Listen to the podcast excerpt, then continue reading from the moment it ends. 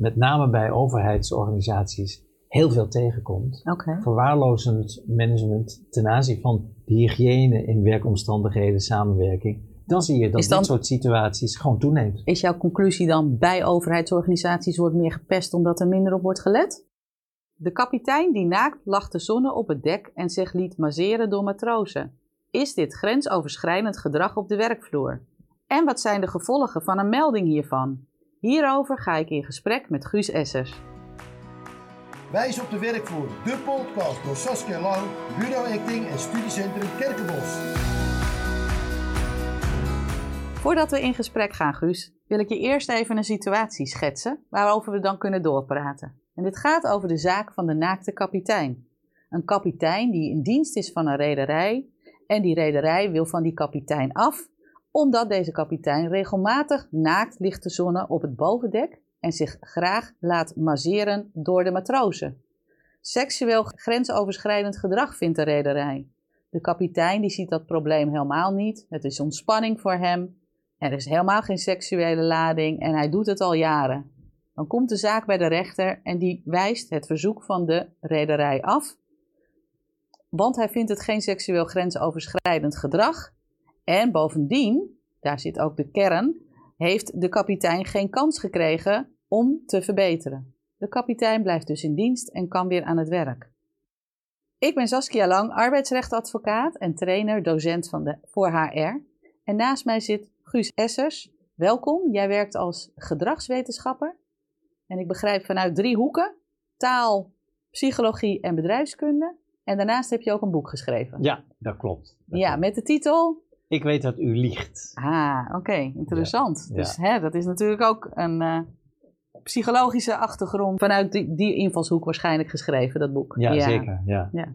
Hey, ik heb net kort even een situatie geschetst over die naakte kapitein.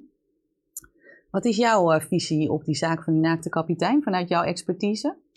Nou, ik begreep uit eh, het bestuderen van die casus dat hij de matrozen die hem masseerden ook betaalde.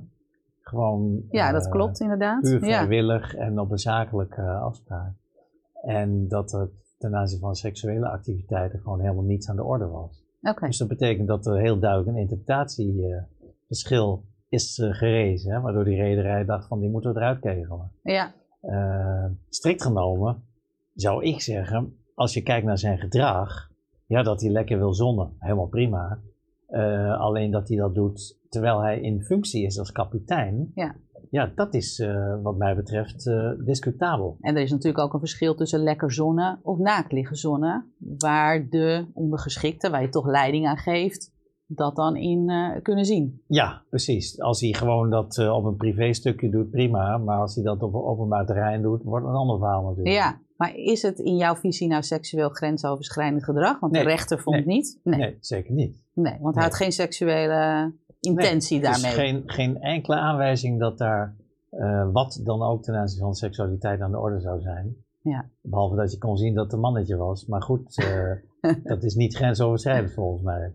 Maar hij is kapitein. Ja, ik En wil net is zeggen, hij is wel punt. leidinggevende. Exact. En dat is wat mij betreft wel iets wat eruit springt. Ja, Want als leidinggevende, zeker als hoogste leidinggevende op zo'n schip, word je geacht om voorbeeldgedrag te vertonen.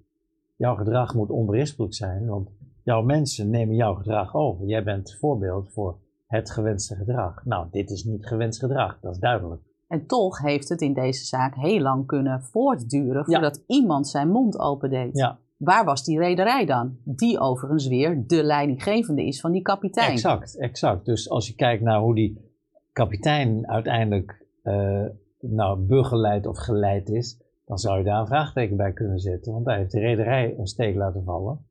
Tegelijkertijd, ja, die is natuurlijk niet eh, de hele tijd op dat schip aanwezig. Maar het feit dat die kapitein de vrijheid neemt om zijn voorbeeldgedrag even terzijde te leggen, als hij ligt te zonnen, dat is wat mij betreft het belangrijkste punt. Ja, maar wat zou je dan hebben? Ik, ik, ik zie dit wel vaker, hè, dat situaties langskomen met grensoverschrijdend gedrag. En dan hoor je vaak inderdaad vanuit werkgevers zeiden, ja, maar ik wist het toch niet, dus had ik er niks aan kunnen, hè, wat had ik er dan van tevoren aan kunnen doen? Ja. Ja, daar, daar, daar kan je natuurlijk ook anders naar kijken Ja. door te zeggen, ja, maar wacht even, je hebt ook preventief uh, ook vanuit juridisch oogpunt, maar ook hè, vanuit de, de, het beschermen van de andere medewerkers, natuurlijk toch ook wel uh, ja, de, de, verplichting om te checken of het goed gaat op je werkvloer. Ja. Ook al is die werkvloer daar ergens midden in op de oceaan. Ja, ja want uh, zo'n samenwerkingsverband op een schip, dat, uh, ja, dat is nou eenmaal een organisatie. De organisatie die uh, heeft ook hygiënefactoren, namelijk ja. gewoon een goede cultuur waar mensen goed met elkaar omgaan.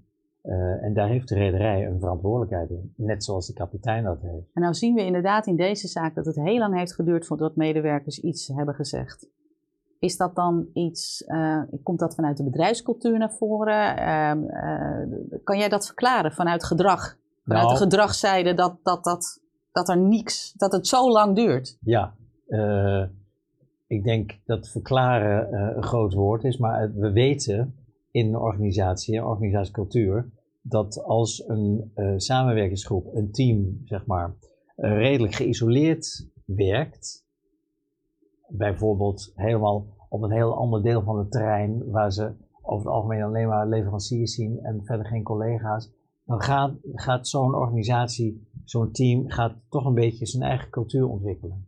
Dus die gaat zich eigenlijk een klein beetje in zijn cultuur afscheiden van de rest. Zonder dat ze dat willen en zonder dat ze dat weten. Maar gewoon omdat ze geïsoleerd zijn. Ja. Net zoals ge ge ge geïsoleerde dorpen in een groot land. Dus ik hou mijn mond maar, want anders val ik straks nee, buiten ja. de boot? Nou ja. Uh, Letterlijk en figuurlijk misschien Mensen wel. hebben elkaar nodig. Dus die gaan gedrag vertonen dat past binnen dat samenwerkingsverband. Nou, schip is ook een geïsoleerde context. Over het algemeen, tenzij ze aan wal liggen of gewoon Ja. een tijdje uh, uh, verlof hebben. Dus je ziet ongetwijfeld dat ook in zo'n situatie, dat er toch een eigen organisatiecultuur gaat ontstaan met hier en daar wat afwijkingen die passen binnen die context. Ja, nou zie je in die uitspraak dat de kapitein in dienst blijft. Uh, iemand heeft het gemeld. Ja. Dat Ja. is best wel heftig. Als Ja. je dan merkt dat iemand weer terugkomt. En misschien zelfs wel bij jou op je schip. En jij bent weer ondergeschikte. Ja. Dat doet nogal wat met je. Ja, precies. En dan zou je kunnen zeggen dat als die nieuwe matroos die dat gemeld heeft, bijvoorbeeld, als die weer met diezelfde kapitein uh, wordt geconfronteerd, ja, dan hebben ze of een goed gesprek, of hij denkt van nou, ik ga naar een ander schip toe, want Ja. die wil ik niet nog een keertje mee Dat is best een uitdaging, denk ik, ook voor deze organisatie. Ja. En zo zijn er natuurlijk bij grensoverschrijdend gedrag bij meerdere organisaties uh, uitdaging. Want grensoverschrijdend gedrag, hier is het accent op seksuele intimidatie of uh, seksueel grensoverschrijdend gedrag. Althans, de discussie suggestie, daarover, ja. de suggestie Ja. inderdaad. Zo zijn er natuurlijk nog meer vormen, maar waaronder pesten. En daarvoor gaan we eerst even luisteren naar Rinko van der Baan van Bureau Acting. Die een, uh, een situatieschets gaat naspelen als een rollenspel. Waarbij uh, de HR in gesprek met Ringo uh, gaat over pesten op de werkvloer. Laten we even luisteren. Ja, oké. Ja, ik werk dus eh, gedeeltelijk thuis, maar ook op mijn werk. En dan kom ik dus op mijn werk. En de laatste keer dat ik op mijn werk kwam, eh, was er gewoon een prullenbak over mijn bureau gegooid. Ik denk, nou, zal een misverstand zijn. Maar ja, dat eh, was de hele week zo, elke dag. Nou, gewoon heel vervelend.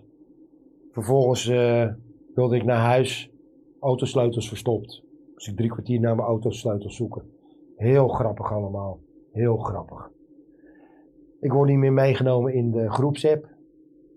Belangrijke vergaderingen mis ik. Ik word buitengesloten. Zinloze klusjes worden aan mij gegeven. Ja, het is gewoon helemaal niet meer leuk. Ik voel gewoon dat ik gepest word. En, uh, het ergste is ook nog dat ik ben sinds een paar maanden gescheiden. En daar heb ik het heel moeilijk mee. En dan worden er uh, van die grapjes gemaakt als je langsloopt van Tinder. En ik vind het gewoon heel vervelend dat mijn leidinggevende het weglacht of bagatelliseert. En dan tegen me zegt van ja, maar je moet toch tegen een grapje kunnen. Maar voor mij is het geen grapje meer. Dat speel je weer prachtig uh, en indrukwekkend. Guus, uh, jij uh, expert in de gedragswetenschappen. Wat is jouw reactie op dit verhaal van Etienne? Ja, het is een sneu verhaal, dat is punt 1. Punt 2, kennelijk is de organisatie in die organisatie ruimte om mensen zonder berisping anderen te laten pesten. Dus het zegt om te beginnen iets over de mensen, maar het zegt nog veel meer iets over de cultuur in dat bedrijf. Maar, zo'n manier- medewerker kan toch zelf ook zijn grenzen aangeven? Dat zou je kunnen zeggen, maar goed, iemand die in de hoek wordt gedrukt, die zal wat zijn, waarschijnlijk minder assertief zijn, Ja. anders zou die niet in de hoek gedrukt worden. Nee. Dus kennelijk is hij niet zo goed in staat om zichzelf eh, te verdedigen of zijn eigen grenzen te bewaken. En daar maken de anderen dan graag gebruik van. Ja, en, en, en het is natuurlijk een, een, een voorbeeld, een rollenspel. Toch zie je dit wel veel Ja, ja, ja, voorkomen in de praktijk. Zeker. Zowel het eh, fysiek pesten, eh, maar ook het, hè, het uitsluiten. Ja. Eh, en dat is denk ik met online, hè, de tijd van de corona. En volgens mij is dat bij veel bedrijven dat dat heeft, zich heeft voortgezet. Dat je online en uitgebreid, dat je online met elkaar samenwerkt. Alleen maar toegenomen, het Ja. uitsluiten in groepen, van groepen, eh, niet meer met elkaar kunnen communiceren of minder kunnen communiceren, elkaar minder kunnen zien. Eh, zou dat ook invloed hebben op dit soort eh, situaties? Nou ja, waar we het net over hadden. als je mensen isoleert, dan zie je dat er afwijkend gedrag gaat ontstaan. Ja. En dat hebben we in de coronatijd natuurlijk in hoge mate gezien. Ja, Want er zijn heel veel mensen geïsoleerd geraakt. En als je kijkt bij pubers, ja, dan heeft dat zelfs een eh, gedragsbeschadiging veroorzaakt in Ja. plaats van alleen maar gedragsverandering. Ja. Dus zeker, ja. zijn het nou bepaald soort mensen die gepest worden? Eh, ja, daar zijn de meningen over verdeeld. Maar we weten wel uit onderzoek dat mensen die kwetsbaar zijn of die eh, vatbaar zijn voor pesten, dat dat mensen zijn die over het algemeen wat kwetsbaar zijn op het begrijpen van wat er gebeurt in de omgeving. En wat bedoel je met begrijpen? Dat het kwartje niet zo snel valt? Nou- of dat ze, dat, ze, dat ze een terughoudende type zijn? Ja, als je echt lekker mee wil komen in deze samenleving, dan is het erg handig dat je zelfreflectie eh, ontwikkeld is. Dus dat je ook jezelf een klein beetje kunt observeren. Wat ben ik eigenlijk aan het doen? En dat je voldoende omgevingssensitiviteit hebt. Dat je ook in de gaten hebt wat er om je heen gebeurt. De mensen die worden gepest, die hebben over het algemeen iets minder omgevingssensitiviteit. Dus een andere vorm van empathie zou je kunnen zeggen. Eh, dus kunnen zich minder makkelijk verbinden met de omgeving. Ehm, en begrijpen daardoor wat er gebeurt in de omgeving ook vaak iets minder snel of iets minder. Maar hoe kan je daar als organisatie dan wat aan doen? Want jij, kan, jij weet dat toch niet of iemand eh, een mindere zelfreflectie heeft of minder snel dat Nou, begrijpt? Je Hoe, voelt hoe pak je dat aan In dan? een team voel je dat in een seconde. Oké, Je hebt, mensen hebben heel snel in de gaten hoe iemands karakter is, zeg maar in, in, eh, eh, nou, in globale zin. Want iemand die de omgeving iets minder snel begrijpt, die kijkt iets sneller glazig bij iets waar de rest om, gaat, om zit te lachen. Dan heb je, Ja. al, dan heb je al een indicator. en daar zit natuurlijk dan ook een beetje hè, het raakvlak vanuit werkgeverszijde of leidinggevende zijde dat je psychologische veiligheid moet bieden. Maar toch blijft dat nog wel. Je, je kan niet alles ruiken. Nee, maar zuiverheid in eh, de wijze waarop je met elkaar samenwerkt, is wel een verantwoordelijkheid van de werkgever. Ja. En dat betekent dat het grenst aan wat we integriteit noemen. Hoe ga je integer met elkaar om in een team, in een organisatie, als leidinggevende naar een medewerker, als medewerkers naar elkaar.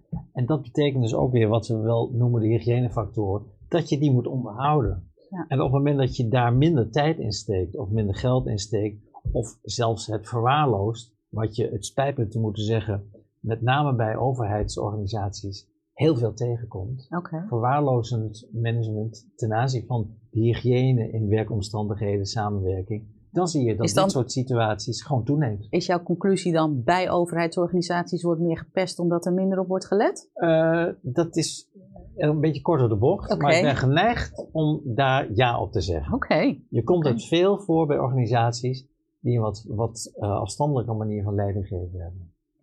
Ja. En ehm, eh, nu zie je inderdaad dat de Etienne, hè, de, degene vanuit het rollenspel, eh, direct naar zijn leidinggevende gaat en vervolgens naar HR. Ja, Soms zit daar ook wel een tussenstapje, dat ze naar een vertrouwenspersoon gaan.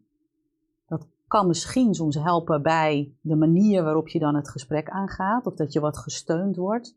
Maak jij dat wel eens mee, eh, dat, dat er een vertrouwenspersoon is?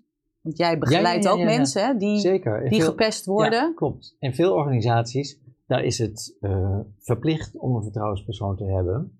Eh, even afhankelijk van type organisatie en eh, type medewerker. Eh, ja, en de vertrouwenspersoon die is er voor om ten eerste een luisterend oor te hebben. En ten tweede om daar wellicht uh, op een, op een um, uh, anonieme manier melding van te doen. En te kijken of situaties kunnen worden voorkomen. En je ziet vaak dat de klokkenluider, om het zo te zeggen, iemand die echt met een klacht naar de vertrouwenspersoon gaat, omdat hij zich benadeeld voelt, dat hij bij de klokkenluider wel een, een luisterend oor vindt, maar dat de vertrouwenspersoon het niet altijd makkelijk heeft om het ook daadwerkelijk tot verandering in de organisatie te laten leiden. Nee, dat is, dat is lastig. Dat zie je inderdaad. Hè? Want je moet dan helemaal weer eigenlijk van uh, bovenaf aan beginnen ja. Ja. Uh, om dat te doen. En wat ik meemaak, um, daar even toe te voegen, is dat er vaak kwesties zijn waarbij ook een hogere in rang betrokken is bij grensoverschrijding, van welke aard dan ook. Waardoor de vertrouwenspersoon min of meer in een... Slim zet, ja. ja.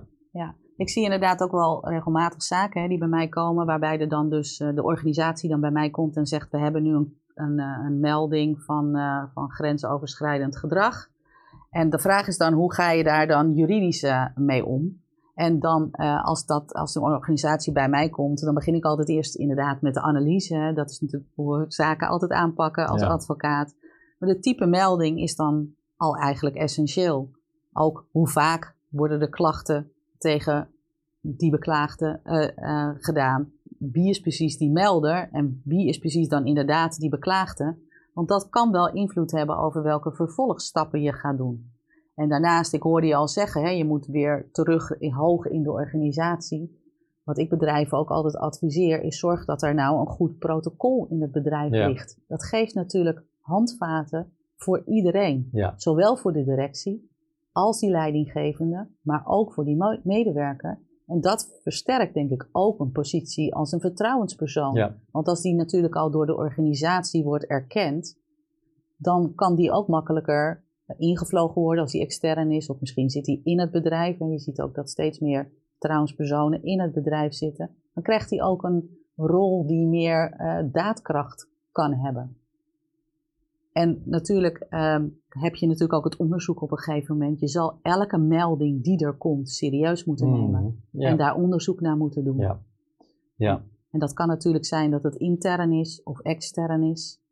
Um, zorg in ieder geval dat degene bij wie die melding wordt gedaan, bij die HR of die leidinggevende of die directie, dat die niet de voorzitter is van zo'n onderzoekscommissie. Want dat zie ik ook nog wel Ja. vaak. Ja. Oh, ik heb je klacht gehoord. Ja. Ik ga ermee aan de slag. En dan gaat vervolgens daar dan een beslissing worden genomen door de persoon die en het heeft gehoord.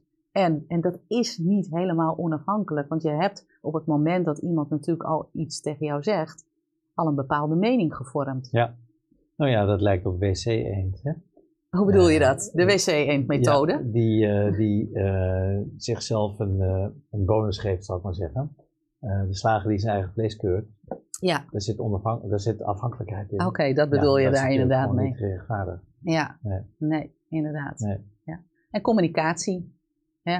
Een Ja, van jouw onderdelen, ja. dat speelt natuurlijk essentieel. Ja, Eh, ehm, als er dan een melding wordt gedaan, leg dan uit aan iedereen die hierbij betrokken is. Zowel degene die het meldt, als degene tegen wie die melding is.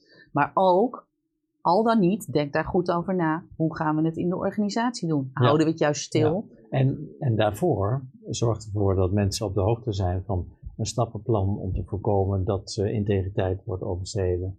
Of een stappenplan eh, hoe je eigenlijk bij pesten zou kunnen werken. Want als iedereen weet op welke manier je met elkaar zou moeten omgaan, Ja. Tuurlijk. van tevoren, voordat het, voordat het incident ontstaat, dan ja, een gewaarschuwd mens stelt voor twee. Dan zijn Ja. mensen op de hoogte. En dan zie je ook dat de werkgever zijn verantwoordelijkheid neemt. Ja, en dat en dan- heeft invloed op het gedrag van de medewerkers op de werkvloer. Ja. Want als laatste wat ik vaak dan ook zie, is er dan nog wel een weg terug? Wil diegene die dat ervaren heeft, kan die nog wel weer terugkomen? Ja. Of degene tegen wie die melding is gedaan, die heeft een kruisje achter zijn naam. Ja. Komt die nog wel terug? Ja. En dat geeft best lastige situaties. Nou ja, ultimo weten we dat er een casus is, ook weer bij een overheidsorganisatie, waarbij de gepeste uiteindelijk zelfmoord heeft gepleegd. Ja, zover kan het dus gaan. kan heel erg ver gaan. Ja, Ja. ja. Nee, dat is inderdaad, hè, dus, dus wees inderdaad eh, verstandig als je een melding hoort van eh, grensoverschrijdend gedrag. Kom direct in actie. zorgvuldig en doordacht. Dat Ja, hoor ik je eigenlijk Neem het zeggen. serieus. Neem het serieus, want die Ja. gevolgen kunnen vrij groot Ja. zijn. En we hebben nu net het verhaal gehoord hè, van Etienne eh, Rinko van Bureau Acting heeft dat nagespeeld. Rinko, jij bent ook communicatiecoach. En zoals bij elke podcast, heb jij nog een tip of opmerking nu hier aan het einde van deze podcast? Ja, wat hier heel belangrijk is, is dat ik serieus word genomen. En mijn leidinggevende bagatelliseert het. En dan voel ik me niet serieus genomen. En dat vind ik heel vervelend. Eh, het is mijn gevoel, het is mijn ervaring. Dus ik wil serieus genomen worden en niet gebagatelliseerd. Dat is heel belangrijk. Dat is mijn tip. Dank Ringo. Ja, dat is zeker eh, iets waar we goed eh, over na moeten denken. En jij ook dank eh, Guus eh, voor dit fijne gesprek. Eh, Graag gedaan. fijn om de ideeën zo met elkaar uit te wisselen en van gedachten te wisselen over wat hier allemaal mee te maken heeft.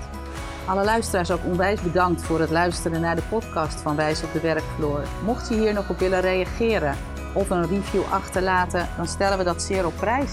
Tot de volgende podcast. Wist je dat ik binnenkort een live webinar geef over dossiervorming? Het is op 21 maart om 4 uur. Schrijf je nu in.